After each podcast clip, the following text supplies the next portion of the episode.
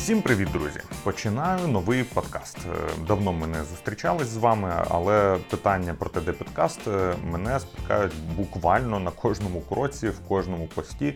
Мені пишуть в особисті, і насправді я дуже хочу робити, як і раніше, але ви знаєте, що він у нас ніяк не монетизується, і навіть не в цьому справа. Здебільшого, просто це велика мотивація інколи, коли ти розумієш, що перед партнерами треба за щось відзвітувати. У нас же це робиться просто коли є час, і от часу, на жаль, немає. І це насправді гарна е, штука, що його нема, тому що це означає, що бізнес, хоч якось працює, і в тому числі наші до нас приходять партнери, і треба багато часу витрачати на те, щоб всім було що їсти. Бо команда у нас все ж таки є, і сьогодні про це теж будемо говорити. Подкаст буде доволі великий, як мені здається. Можливо, я буду розбивати його на декілька частин, можливо, навіть записувати в декілька частин, тому що питань ну прям капець багато. А де ці питання ставились в нашому телеграм-каналі IGTRIP. Якщо ви ще не підписані, обов'язково підписуйтесь, тому що вся найцікавіша активність і найкорисніша у нас відбувається саме там. Ми там робимо і збори всі наші, і розіграші, і спілкуємось, і якісь пости я свої там публікую. Ем, Питаю вас е, якихось думок. В принципі, ми там постійно налагоджували комунікацію. Також хочу подякувати всім патронам і спонсорам, бо завдяки вам ми продовжуємо існувати. Наприклад, на Ектріпі ви за останні місяці майже ніколи не бачили реклами. Я навіть зараз не згадаю, яка там остання була. І все, що у нас сплачується за інколи монтаж, за те, що Саня робить, е, і якось мені допомагає існувати, це саме спонсори каналу і патрони. Тож, якщо ви хочете допомогти, то можете підписатись. Сьогодні ж буде подкаст для всіх, е, але на патроні, на BuyMeCoffee і також для спонсорів YouTube у нас постійно виходять якісь додаткові і подкасти, причому повноцінні відеоподкасти, де я відповідаю розгорнуто на питання. І на деякі питання я навіть тут не буду так розгорнуто відповідати, бо все ж таки це йде в маси. і Я розумію, що це почує багато людей, і на якісь такі сильно особисті теми я не буду так розгорнуто тут відповідати. Тож, якщо що, підписуйтесь. Там, до речі, ще і вложики. Я знімаю спеціальні відео, які більш ніде не публікуються. Гаразд, ну що ж, почнемо з ваших питань. У нас величезна дискусія розвинулася під постом про питання, е, тому що перше ж питання від Богдана було: розкажи, як так, як так трапилось, що на вигляд ідеальна пара з дітьми взяла і розійшлась. І насправді я не бачу нічого такого в цьому питанні, що мене б могло зачепити зараз. Я можу просто його скіпнути, але я просто хочу пояснити е, одну ситуацію. Е, дуже багато людей почали сперечати, що це не тактовно, що це як у військового запитувати, як так стало, що ти кінцівку втратив і таке інше. Е, напевно, все ж таки варто завжди розділяти по відношенню людини, бо інколи е, людина приходить і одразу починає розповідати, чого так сталося. Ну, типу, от ляпота такий сякий, від нього всі пішли, і навіть там е, дружина і все таке. А інколи люди тактовно просто питають, і на це можна просто не відповісти. Насправді таке питання може ставити людина, яка сама проходить щось подібне, чи хоче, щоб такого не відбулося. І тому я дуже коротко, я не знаю, чи вийде коротко, але я якось відповім все ж таки на загал. Але більш подробно, більш детально у нас було. На патреоні і то без деталей. Все ж таки, я не буду на загал виносити щось, щоб нікого не образити, нікого не хочу звинувачувати. Що я скажу, друзі? Я не буду жалітись, я не буду розповідати, як все було. Є як є.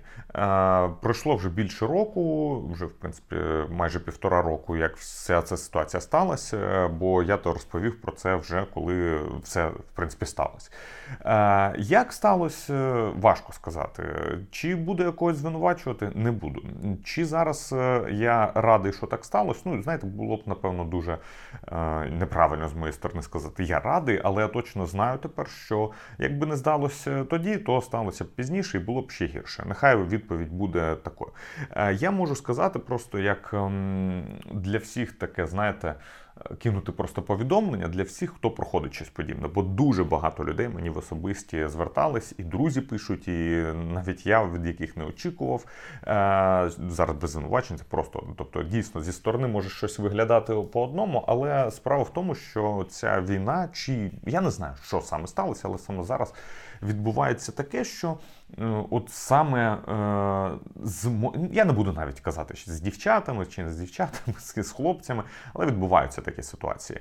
І єдине, що я скажу, що раніше, якщо б я таке почув, я б там розповідав би тримайтеся, все буде гаразд, давайте там робити якісь кроки. Зараз я розумію, пройшовши сам через щось. Е, я, до речі, хочу зауважити, що я ніколи, е, ну на всякий випадок, щоб ви не думали, там не зраджував. У нас ніколи насилля не було в родині, нічого такого. Ем, люди питають, то я відповідаю.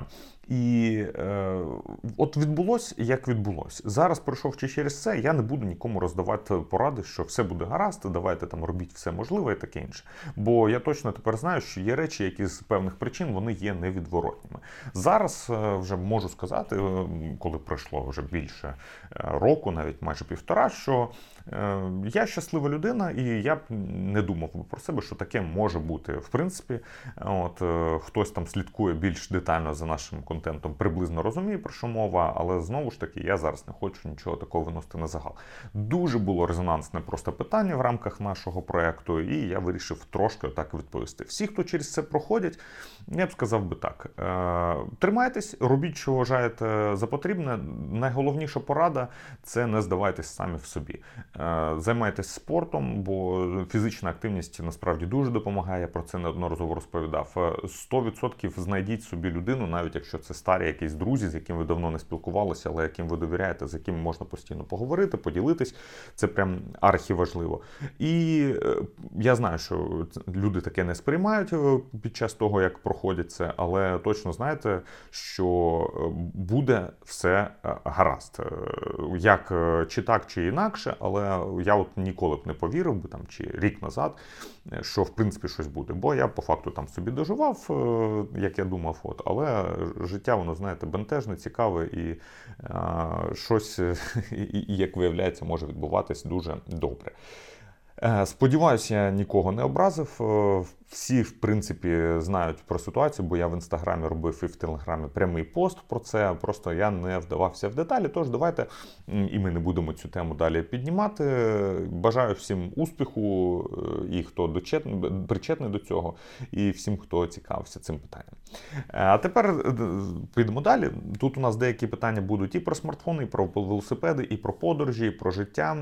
Але я просто бачив, що є там коментар, наприклад, ой, давай тільки не про смартфони. Я нагадаю, що наш подкаст з самого початку був все ж таки і на кедрі, і на іктріп. І тому у нас будуть тут е, питання і про смартфони, чисто тому, що люди цим цікавляться. Е, Олександр питає: очікуєш Fold смартфон від Apple? Чесно кажучи, якщо б вийшов гарний Fold смартфон від Apple, я б був більше радий, е, ніж не радий, тому що дивлячись на те, що зробили Samsung, от мені дуже приємно свій Fold постійно брати, грати на ньому, якісь речі робити. Це просто приємний гаджет. Я не знаю, як би зробила Apple, мені здається. Обличчям би вони в бруд не впали, і теоретично, що могло б просто відбути, що вони б на хайпі там зібрали б велику кількість продажів і так далі, але зробили б як піксель гірше, ніж у Samsung. Оце було б не дуже добре, бо е, головне, мені здається, зараз в Fold смартфоні це саме конструкція. Тобто, е, так, дуже важливий софт, дуже важливе залізо, там камери і таке інше, але це все є в інших смартфонах. В Fold все ж таки дуже важливо, щоб він не зламався. І от Pixel з цим не змогли впоратись. Я сам бачив, як це виглядає. Якщо ви підписані там на наші інші соціальні мережі, я навіть показував це в коротенькому відео, там в Тіктоці, в Інстаграмі, як реалізована конструкція у Pixel Fold, і вони прям прошляпили захист на виворіт. Тобто смартфон легко дуже е, вивернути на іншу сторону назовні, і він таким чином зламається. Все ж таки у Samsung таке немає. І якщо Apple щось таке буде робити, для мене головне, щоб вони не прошляпили саме момент хардверу, щоб е, от тут було все зроблено гарно. Тим більше, коли вже є приклад, як Samsung робить гарні гнучкі смартфони е, в п'ятому поколінні. Але на другому місці, звісно ж, там вже йде софт у нас, тому що це по факту планшет. У Apple є iPadOS, є великі перспективи, як воно може працювати. А для iPadOS все ж таки є вже і специфічний софт, якого нема для айфонів. Але далі ми розвиваємо ідею і розуміємо, що, скоріш за все, такого не буде, тому що е, якщо вони випустять гнучкий iPhone, він ну прям дуже вірогідно вб'є індустрію iPadів. Тобто їм треба відмовитися як мінімум від планшетів.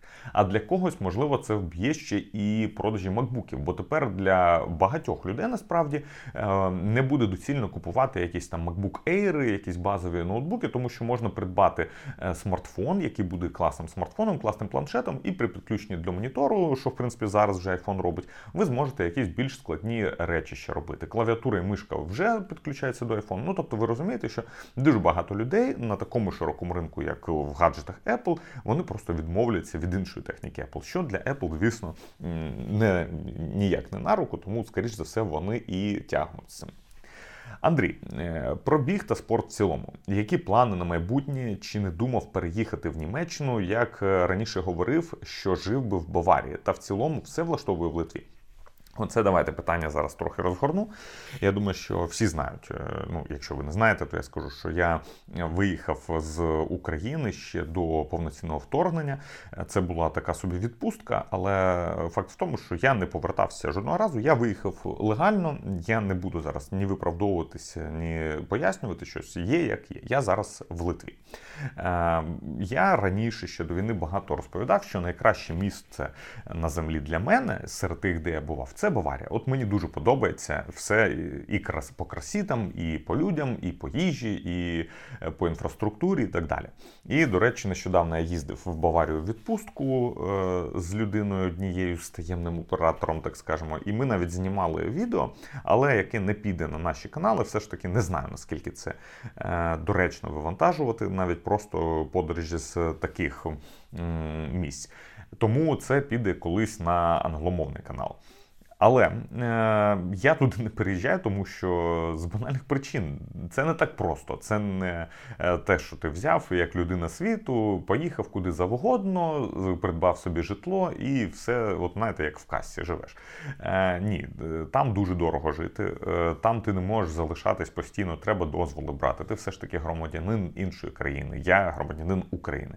І звісно, там можна залишитися, там можна отримати е, якийсь прихисток е, через через ситуацію зараз в Україні через війну, але е, я цього не планував робити, тому що все ж таки забагато є проблем.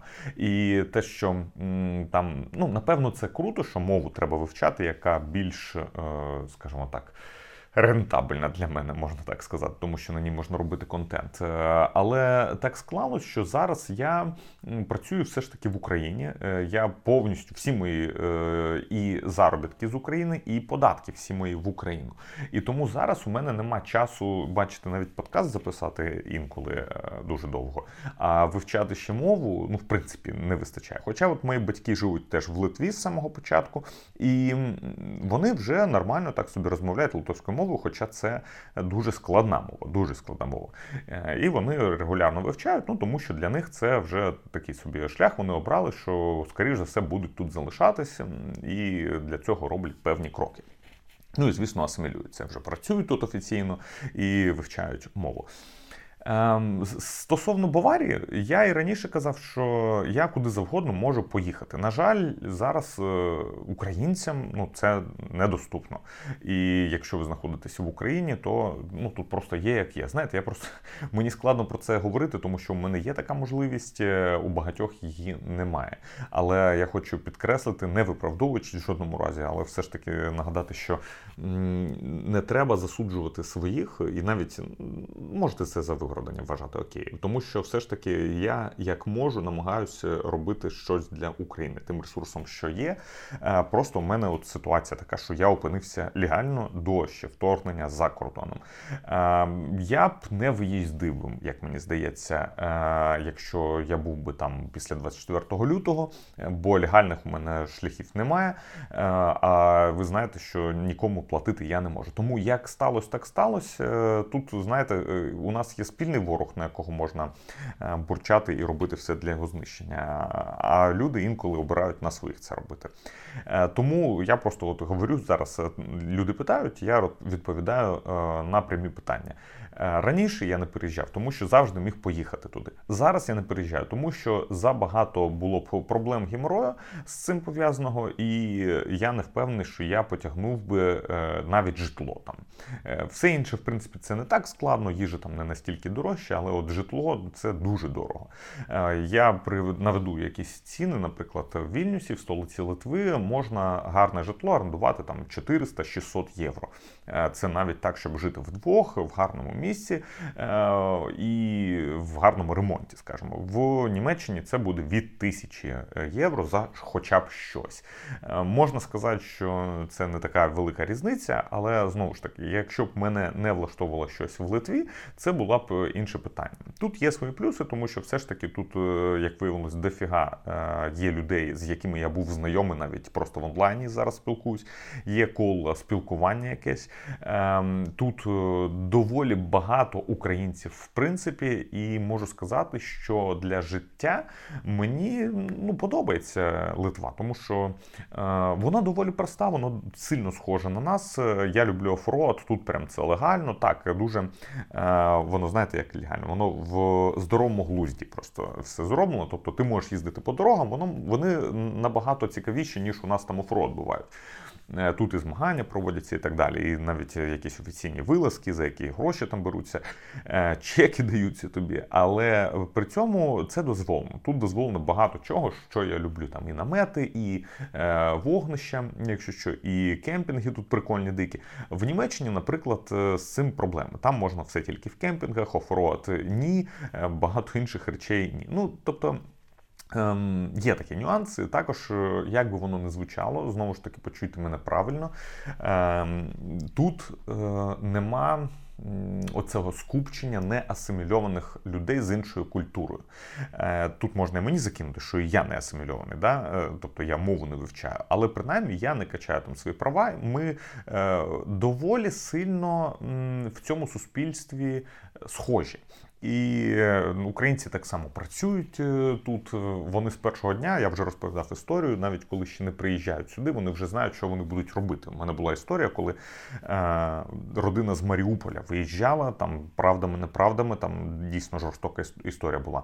І вагітна дівчина, хлопець, вони приїхали. Вони ще сюди по дорозі е, вже знайшли собі роботу і місце, де вони будуть жити. Мої батьки так само вони все життя пропрацювали, вже були на пенсії. У них будинок і все таке. І ви розумієте, що тут їм, щоб е, існувати, теж треба жити. Ну бо на пособіях сидіти е, якось це не з мого самоколу оточення якогось з моєї бульбашки, це не про українців.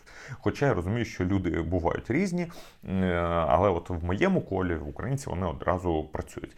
І тут нема оцих людей. Я не буду зараз по національностям, по там по країнам перераховувати, але з якими є величезна зараз проблема в Європі, бо вони прямо можна сказати сказати, сідають на шию. Я зараз їздив е, і по великим містам, ну інколи буває прям некомфортно. Е, є також е, такі нюанси, які мені просто подобаються. Що, наприклад, Вільнюс це одно з найзеленіших міст, в яких я був. Тут багато є де гуляти, бігати і так далі, що для мене важливо, в принципі. І нема такої, знаєте, прям суєти якоїсь поспіху сильного ти можеш скрізь використовувати велосипед. Тобі машина тут в принципі не потрібна. Зручний транспорт. Велосипедом ти можеш доїхати куди завгодно, вирішувати будь-які питання. Ну тобто, от на питання е, в цілому все влаштовує в Литві. Звісно, знайти країну, яка повністю буде влаштовувати і не є твоєю рідною. Ну напевно, складно для мене. Я дійсно хотів би повернутися в Україну, але сказати, що тепер я от точно буду всі сказати так, яйця складати складати в одну кошовку, е, я вже не можу. Тобто я намагаюся трохи диференціювати. Я хотів би, там будуть ще питання про інвестиції, трохи розповім. Е, не те, що осісти, але мати активи в інших країнах. Але, звісно, хотілося б дуже сильно повернутися до України. Тому чи влаштовую все? Ні, все не буду влаштовувати. Бо, наприклад, е, мову я не розумію, з цим є певний дискомфорт. Чи влаштовую в цілому? 100% можу відповісти на це питання так.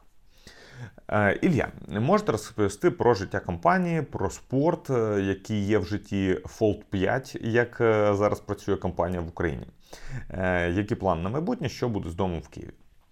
Багато питань в одному, але спробую на все потихеньку розповідати. Як я сказав, питань дуже багато, вони цікаві, і буду, напевно, декілька випусків робити про це, а у вас буде більше подкастів. І так, життя компанії е, не скажу, що воно легке. Я дуже скучив за звичайним життям, коли ми в студії збирались. Те, що нам здавалось таким простим і зрозумілим, тепер воно недоступне. Студія е, працює, хлопці туди їздять, але у нас нема таких брейнштормів, як раніше. У нас немає цього, що ми там постійно щось гонимо разом і таке інше. Проте я можу сказати, що, ну, по-перше, дуже вдячний кожному. По-друге, е, навіть собою трохи десь задоволений тим, що ми зберігли нашу компанію Core Ядро, і мені дуже подобається, що є люди, які з нами були, і з певних причин вони е, пішли там далі, але у нас з ними гарні відносини, а деякі повертаються чи в гості, чи там інколи як додаткові ведучі. От нещодавно у нас був кедр-влог перезапуск. Ми з Ромою записали тригодинний випуск. Було просто офігенно. І з Ромою ми зараз постійно спілкуємось. Теж дуже цікаво. Е, дуже я вдячний Сані і Віті. Це просто космічні герої наші, тому що Саня дуже багато адміністративного на собі тягне, і при цьому контент, і ктріп на ньому інколи витаскується. Вітя він е, це людина-робот, яка офіген... ну, в гарному плані, яка офігенно робить свою роботу, який ніколи не підводив. І от це, знаєте, люди, на яких я можу прям покластись. І ми зараз почали робити невеличкі мітинги, так щоб просто побачитись, поспілкуватися і так далі. Але зі всіма ми підтримуємо дуже гарний тісний зв'язок. З Саню десь раз на два на три дні ми надовго зізвонюємось по відео, спілкуємось. Ну, отак зараз живе компанія. В цілому не можу сказати, що кедр зараз працює прям офігенно і чи не найкраще за весь час, бо немає якогось кіпішу, але в плані такого, знаєте, кіпіш, коли у тебе і будинок, і все треба сплачувати, і багато всього. Тобто зараз я міг би сказати, що от кедр пережив на собі оптимізацію гарну. Ми виконуємо всі проекти, ми робимо цікаві проекти для себе. Ми можемо щось купувати, що поглядати. Ми робимо цікавий контент, і кедр, в принципі, дивляться.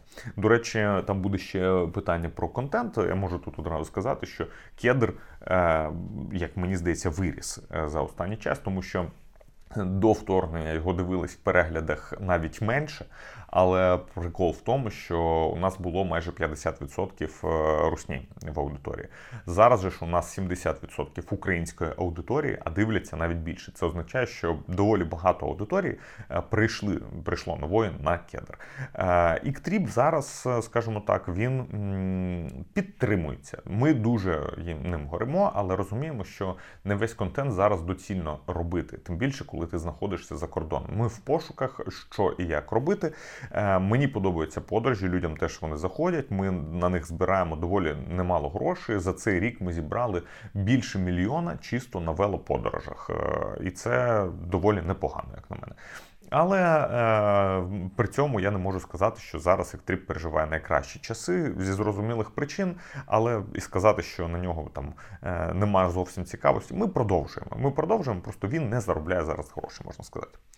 Спорт, який є в житті, доволі коротко відповім. Майже нічого не змінилося. У мене є турніки, у мене є біг. Е, велосипед ніколи не був спортом. Зараз я в цілому перейшов на Бромтон і використовую велосипед як транспорт, і мені це дуже подобається. І в мене, мені здається, з'явилось нове хобі, і це заслуговує окремого випуску, скоріш за все. І можливо, я таки і зроблю. Я зараз планую собі ще титановий Бромтон е, брати, бо все ж таки я вже не один. І от як показує практика, два Бромтони е, для двох людей це просто ідеально для подорожей, для всього. Тобто, щоб можна було і літаком, і машиною, і потім досліджувати нові місця саме на Бромтонах, бо капець зручні і офігенні велосипеди. І також я займаюся трошки майтай. Але е, я вже на такому етапі зараз, коли чи треба йти нормально займатися прямо в групу, де люди виступають, е, і тоді тебе будуть бити по голові. А я цього не хочу. Чи продовжувати от в таких персональних, де дуже багато кардіо, є відпрацювання і таке інше. У нас є спарінги, але там не такі агресивні, ну без голови, скажімо так. Але при цьому я розумію, що я якогось такого піку досяг, коли ну я просто вже не втомлююсь. Тобто складно мені зараз зрозуміти, чи воно мені потрібно, там техніку відпрацьовувати плавати просто так, е, бо я пішов туди більше для фізкультури, щоб фізо підтримувати. І зараз я все частіше думаю, а чи не краще мені просто піти в зал заради цього. Про Fold 5, е, слухайте, я не хочу навіть зараз довго на цьому зупинятись, тому що я вже робив велике відео по Fold 5 і будуть ще відео. Якщо коротко, якщо цікавить саме смартфон і чи він вартий там своїх грошей, я можу сказати, що мені він дуже подобається. У мене у мене версія на 512 ГБ, е, мені його вистачає. Я от прямо зараз тримаю його в руках, коли пишу це відео. Е, на ньому дуже прикольно грати. У нього класний софт.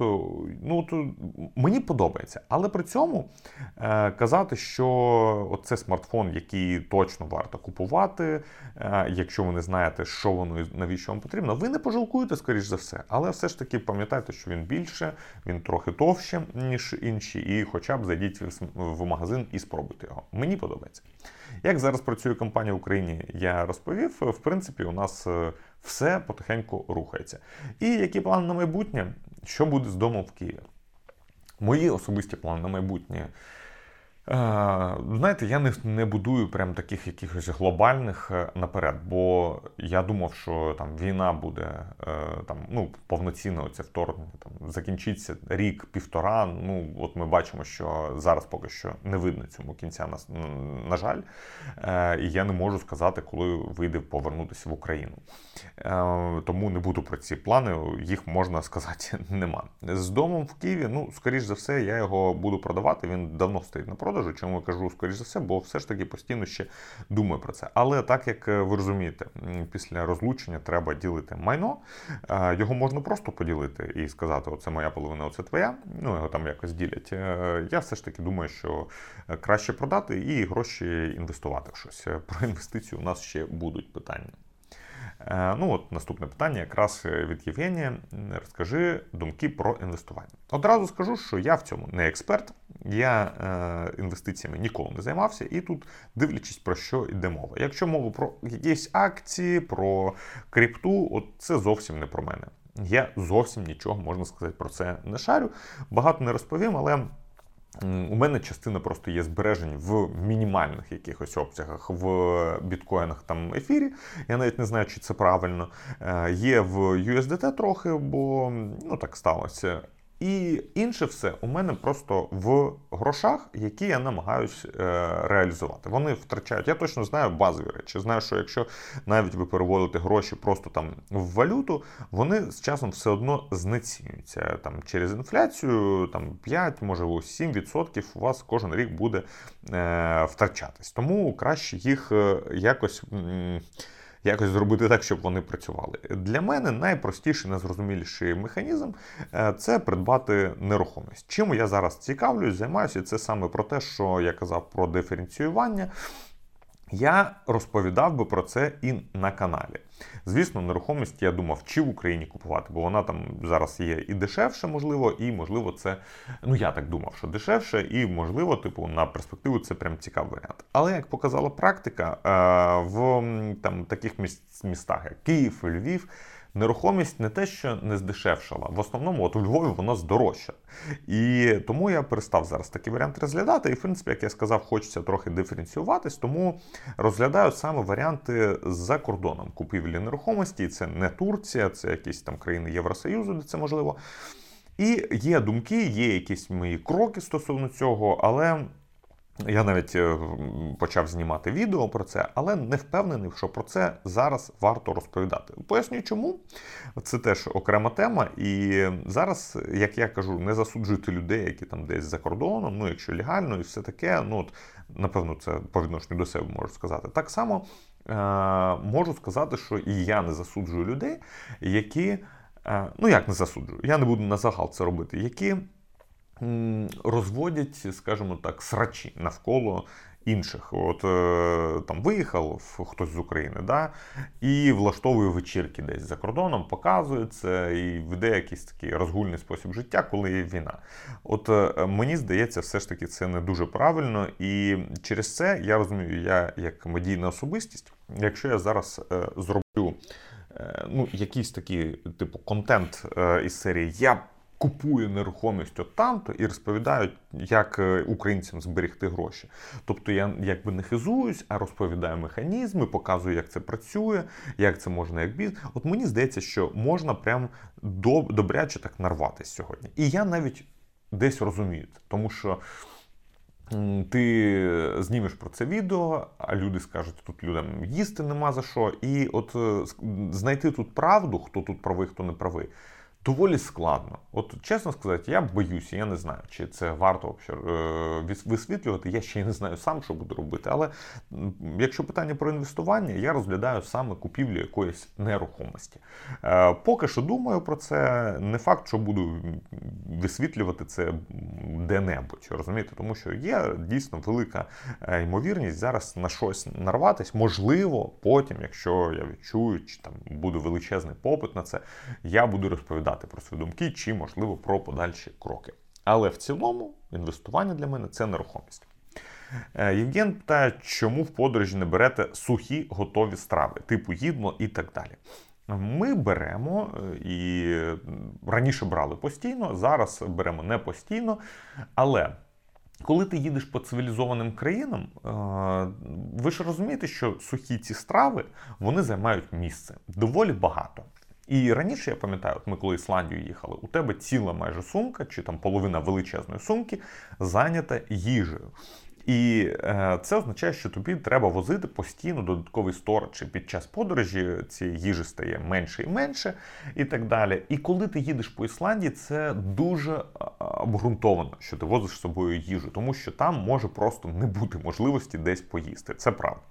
Коли ти їдеш по Європі, там, от як ми їздили по Італії чи по Фінляндії, ну у тебе в принципі завжди буде можливість поїсти. І ми беремо з собою тільки якийсь базовий набір, е, щоб закипятити воду і там Е, заварити кави, наприклад, зранку. Да? Те, що там в кемпінгу прям е, дуже приємно зробити.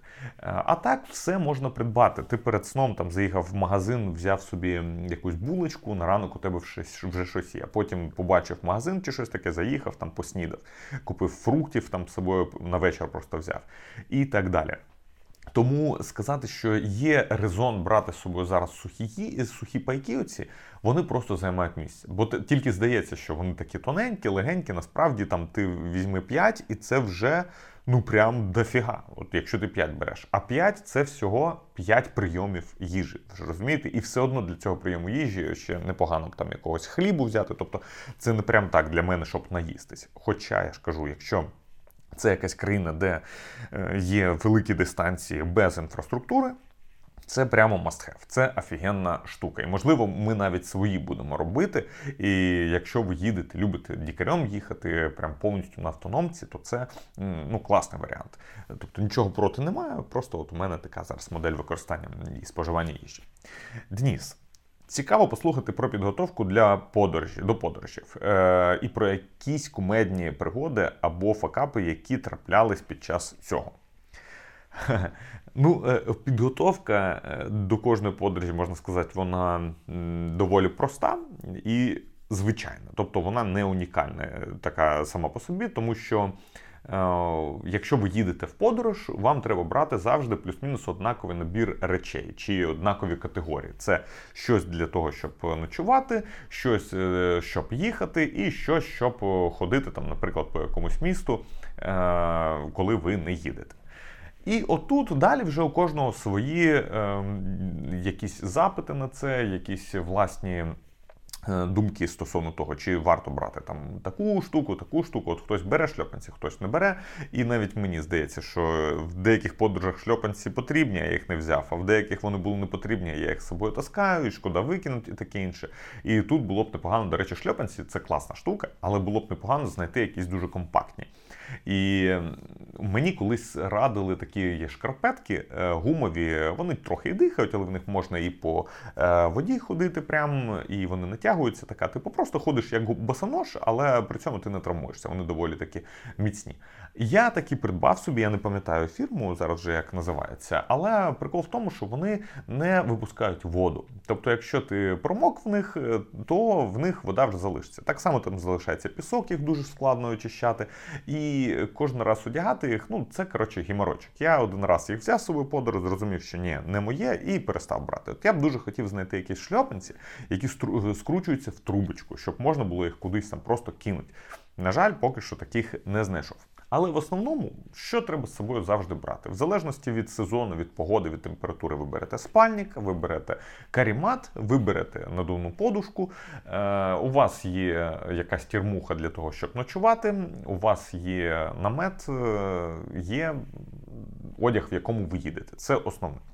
Одяг, в якому ви їдете, він повинен бути таким більш-менш спортивним, тобто не е, якась там ляна тканина, тобто яка виводить е, вологу, щоб вони їхали мокрим, наприклад. Особливо ввечері це буде дуже некомфортно, якщо не сказати небезпечно для здоров'я. Спальник, е, я вважаю, що повинен бути, ну, на мою думку, трохи теплішим, ніж е, є температура, тобто не треба брати впритик.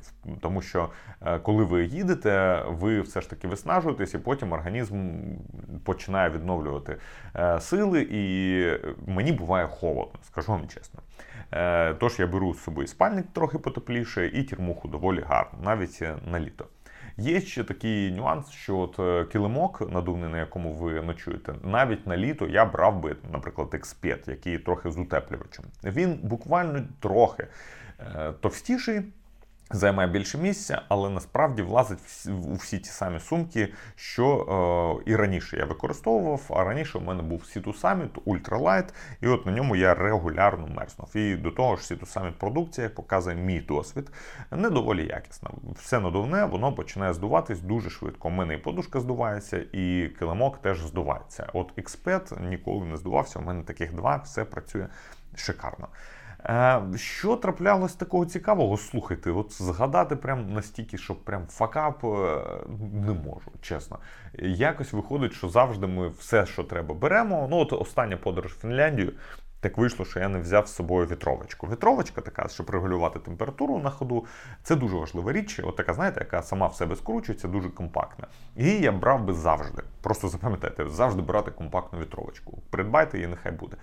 І я в цей раз просто забув її. Ми їхали автобусом е, з велосипедами в багажниках. і Я приїжджаю на автовокзал, розумію, що забув. А потім я згадую, що наш автобус проїжджає невеличку зупинку, робить е, саме там, де я зараз живу. Я попросив е, нашого таємного оператора, мені винесли курточку, і все було гаразд. Ну, такий можу таку лажу згадати, але я її вирішив легко. А великих ніяких якби не було.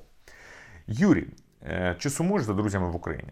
Друзі, капець як сумую, от чесно скажу. Зараз дуже радую, що є е, можливості зв'язуватися е, нормально, адекватно, і це насправді хто б що не говорив, воно допомагає. Ми, наприклад, з Саню йдемо на турніки займатися, ми генеруємо якісь ідеї, там контент, ми обговорюємо і особисте, і робоче. І це прикольно. Є можливості організовувати мітинги, і в принципі якось звиклось. Тобто найбільша проблема, що ми не можемо щось разом робити прямо офлайн. Ну, типу, сходити, просто пиво випити, чи там е, щось приготувати разом, чи навіть те саме відео зняти. І звісно, я дуже сумую по своїм дуже гарним друзям, от по тим, що в мене в компанії працюють, по Захару ще є друзі, по яким я реально сумую. Далі, е, Василь, Сашко, привіт. Чи є плани на великий тріп? Наприклад, е, Північна Америка, Канада, там точно є у кого погостювати. Знаю, що в Канаді зараз багато наших, дійсно є у кого зупинитись. Дуже хотілося б, але е, я зараз скажу вам, що от наступний trip я хотів би зробити на Бромптоні. Не впевнений, що одразу є резон їхати в великий trip. Це декілька днів, я думаю, не знаю коли, можливо, вже по вісні, тому що зараз е, доволі паскудна погода вже почалась в Литві. Подумаємо, що це буде. Але, е, чесно кажучи, знову ж таки, забігаючи наперед, це не через якусь там фішку, через е, те, що я хочу хайпануть, мені дійсно капець як запали до душі оці Бромптони. Я думав, що це лайно собаче, але знаєте, коли спробував, то я зрозумів, що ну, хочеться постійно його використовувати. Просто як велосипед, як засіб. Е, і я на ньому зараз роблю майже все. Їжу на тренування, їжу в магазин, їжу на нову пошту, коли щось приходить. Просто якщо доставка якась. Дуже дуже подобається. І звісно, хотілося б і в подорож поїхати, тому що чи ти летиш, чи ти їдеш автобусом, його набагато легше транспортувати. А сказати, що він прям сильно відрізняється за відчуттям е, від велосипеда там звичайного, ну так скажемо, не складаного. От поки що я не можу. Швидкість я на ньому тримаю. Так, я розумію, що в горку десь буде складніше їхати, бо нема прям такої передачі. Але в цілому, все, що я зараз їздив, я вже і в горки їздив, і швидко їздив. Не можу такого сказати. І якщо я зберу собі такий е, е, з титану, де будуть карбонові, можливо, колеса, там є е, трьохспицеві чи, чи трьохшприхові, чи п'ятишприхові, можливо, такий проект буде. Це буде ультралегкий велосипед, там із серії 5-6 кілограмів. Е, на нього стає bikepacking, у нього є стандартне кріплення для сумок. Шикарна просто штука, і мені здається, це можна прям використовувати на постійній основі. Е, Алекс, як виходить брати з собою JetBoil і ще нагрібати їжу в магазині? Куди, воно все влізає? Я не можу впихнути так багато. Е, І далі ще друге питання. Зараз я на перше відповім. Я зараз JetBoil з собою не беру. Ми беремо просто такий котілочок, е, беремо горілку легеньку, воно все дуже компактне і вистачає, щоб один взяв, і вистачає на двох. Ем, куди воно все влізає? Ми ж не беремо їжі для цього. Тобто JetBoil, умовно кажучи, чи котілок, працює для того, щоб розігріти воду. І її ми використовуємо в основному для кави. Ну, можливо, там кашку якусь ще придбаємо. А їжу ми просто купуємо. І друге питання: ще цікаві думки про перспективи війни, відновлення, повернення біженців і так далі. Дякую. Сьогодні буквально спілкувались, думали про перспективи і розуміємо, що, ну от якщо чесно казати, складно зараз уявити і згадати країну, в якій, наприклад, так довго не було можливості у людей виїздити, там у хлопців, наприклад. Ем, я не знаю, як воно буде далі. Ну тобто, скільки це ще буде йти, і що буде робити країна. Я розумію, чому нема цього виїзду. Тут нема ніякої образи на країну. Тут нема. Я б, якщо б була можливість просто заїжджати і виїжджати, я б часто їздив, я б сам машини відвозив би. Але я розумію, що це не чесно. Хтось воює, і типу ніхто не хоче воювати. Ну я ну дуже малий відсоток, мені здається, людей, які прям кажуть, я хочу воювати, це сенс мого життя. І тому от розміркувати про це, це напевно дуже неправильно. Що воно буде? Слухайте, ну хто б знав? От е, чи можна зараз вже сказати, якось що там війна може закінчитись до нового року? От я б вже не хотів кидатись такими фразами, як багато хто думав там, навіть з журналістів ще минулого року. Розуміємо, що це в тій чи іншій- мірі, мірі воно надовго. Хотілося, щоб надовго воно було все ж таки в стані конфлікту, а не війни, як зараз. Тобто, щоб е, щось вирішувалось і пом'якшувався стан для людей, е, коли не було б настільки. Ну зараз як би це не звучало е, неправильно, напевно. Але е, от те, що було до 22-го року, це теж була війна. Але при цьому не всі її на собі відчували. На жаль. Але зараз хочеться сказати, що е, я не кажу про те, що треба якусь територію залишити, якусь віддати, і все таке. Ні, зовсім не про те. Але в якійсь мірі зараз у нас іде повномасштабна війна, і всі в цьому задіяні. Навіть ті, хто за кордоном, вони е, ну ми, наприклад, ми щось для цього робимо для перемоги. До 22-го року це не було так виражено. Я жодного збору не робив, наприклад. На жаль, я розмовляв російською мовою, тобто до людей так не доходило. Як довго буде продовжуватися ця стадія, і тим більше бачачи зараз, що люди гаснуть. Я не можу, я не хочу песимізм розводити, тим більше знаходячись там, де я знаходжусь. Е, Це максимально неправильно. Хочеться при цьому підбадьорити, але хто я такий, щоб я з-за кордону підбадьорював? Це ще більш неправильно. Але я бачу, що донати зменшуються. Люди, людям доходить, доводиться більш креативити е, тим, хто збирає. Ми от зараз зробили офігенний, я вважаю, проект з Audi TT. У нас були друзі, меценати, які надали гроші на її купівлю, на е, те, щоб її повністю зробити класно. І ми зібрали більше 2,5 мільйонів гривень на цьому проекті. Всі з них йдуть на автівки для ЗСУ. Зараз активно купуємо їх. Ем, але при цьому раніше 2,5 мільйони можна було зібрати просто кинувши клич за там декілька днів. Я пам'ятаю, що за 3-5 хвилин збиралось 300-400 тисяч гривень в перші дні вторгнення. Зараз народ і виснажений, і є деякі ще моменти. Хтось дійсно втрачає роботу, а хтось звик. Хтось е, живе, наприклад, в Києві, я нікого зараз не суджую. Це Саня кинув таку фразу, і я розумію, що дійсно таке є, бо я бачу інші сюжети, як там вечірки влаштовуються і так далі. І це все на загал виноситься. І я розумію, що хтось просто звик до мирного життя в Києві. А хтось, можливо, не розуміє, якою ціною воно дається. Я не хочу зараз когось засуджувати, але факт є факт: донатів стає меншим. І як воно буде далі продовжуватись? Бо все ж таки, як це не прикро, чи це це насправді круто, що у нас таке суспільство, але дуже велику роботу виконують волонтери. Дуже велику. Ті самі дрони, ті самі машини. Бо інакше, от я не знаю, як би воно зараз було. От чесно, якщо б не було такого сильного волонтерського руху. І якщо він буде і далі згасати, що буде? Слухайте, хто знає? Не можу сказати. Стосовно відновлення, теж страшно думати, бо живучи там, наприклад, в Києві, ти не бачиш такого, що відбувається навіть в тому самому Харкові. Живучи в Харкові, е, ти розумієш, можливо, десь, але ти не бачиш того, що відбулося там в Бахмуті. Я був в Бахмуті, коли це було класне місто. Зараз ми розуміємо, що його нема. Чи воно буде відновлюватись? Тобто, розумієте, про відновлення чого йде мова? Про відновлення Києва. Там не так багато, ну в якихось порівняльних рамках треба робити. І е, місто живе. Харкова, в принципі, більше, але теж місто живе. Чи буде відновлюватись Бахмут? Чи буде там от відновлюватися ті прикордонні міста, там Мар'їнка, наприклад, да, яких були? Хочеться вірити, що так. От дійсно хочеться вірити, що так. І якщо подивимось на історію світову, то дійсно там в перспективі е, ем, 50 років, напевно.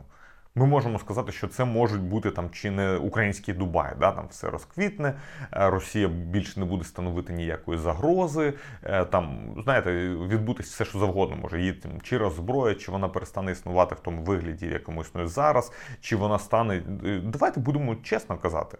Я не вірю в це, але е, Німеччина теж була капець якою поганою і не один раз. А зараз це квітуча країна, в яку навіть ми їздимо і радіємо цьому. Да? Тобто можна сказати так, що там зміниться в принципі все, і країна теж буде розвиватися і так далі. Я не сильно в це вірю. Я все ж таки думаю, що це буде більш як е, Північна Корея, а ми як е, Південна Корея. Да? Е, хоч це, ну я зараз не кажу, що ми одна країна, а сама суть, що через кордон там жесть, а тут, типу, квітуча країна. Я думаю, більш так. І в розрізі там 50 років в це віриться. Чи буде це от за нашого життя, людей, які зараз живуть? От я не думаю, що багато хто буде повертатись до Бахмуту, наприклад, хто звідти виїхав. Тому що все ж таки життя у людей одне, і вони захочуть якось жити. І можливо, це буде там Харків, можливо, це буде той самий Маріуполь, який я думаю, все ж таки, от Маріуполь на даний момент мені здається, що буде дуже добре відновлений і буде такою, типу, і пам'яткою, звісно, місто герої, і буде жити е, і квітнути. От ну такі приблизно думки. Чи будуть люди повертатись?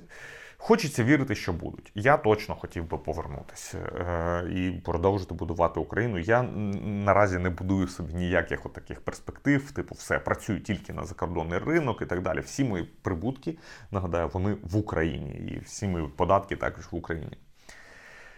Ігор, я все замислююсь про bike-rafting. Е, Які у тебе думки у тебе думки з приводу цього? З точки зору логістики дуже зручно. Приїздиш в точку старту біля річки, їдеш вверх за на велосипеді, потім перепаковуєш вел на пакрафт і спускаєшся назад до точки старту. Е, слухайте, цікава штука, багато цікавих штук є в світі, але мені не подобається, тому що трохи більше геморою, ніж я хотів. Бо я люблю сісти на велосипед, їхати і ні про що не думати, е, а не про те, що ти кудись їдеш, а потім повертаєшся до очки старту, і у тебе ще і лодка є, і таке інше. Я навпаки, бачите, зараз спростив собі. Е, у мене тепер Бромтон є, і я хочу подорожувати на ньому. І тепер е, перше, що я спростив, що не треба велосипедні коробки шукати. Можна просто в багаж пакувати велосипед, і це капець, як на мене, е, полегшує оцей момент логістики. Навіть якщо ти літаком літиш, то ти просто в звичайний багаж його кидаєш, не переплачуєш, не треба потім по приїзду шукати коробки. І можливо, що я таки буду продовжити. Можливо, я для себе прям щось нове відкрию, буду подорожувати керувати складаними велосипедами. Е, Так що подумаємо. Але от е, багато кому ж подобається сноубординг, е, лижі і так далі. І це круто. Але для мене це капець геморрой. От така, типу, незвичайна, нестандартна людина. Так, друзі, там ще є питання. Але я розумію, що подкаст можна дуже сильно затягнути, тому ми обов'язково е, продовжимо відповідати на них. І також я зроблю потім ще пост, щоб ви задавали нові питання. І таким чином, можливо, ми знову вийдемо на якусь регулярність. Бо далі ще доволі доволі багато питань, на які хотілося б відповісти. Тож найближчим часом чекайте нові подкасти. Також нагадую вам, що ви можете підтримати нас на Патреоні чи ставши спонсором на Ютубі, за що ми вам всім дуже дуже вдячні. Тож тримайтесь, всім пока.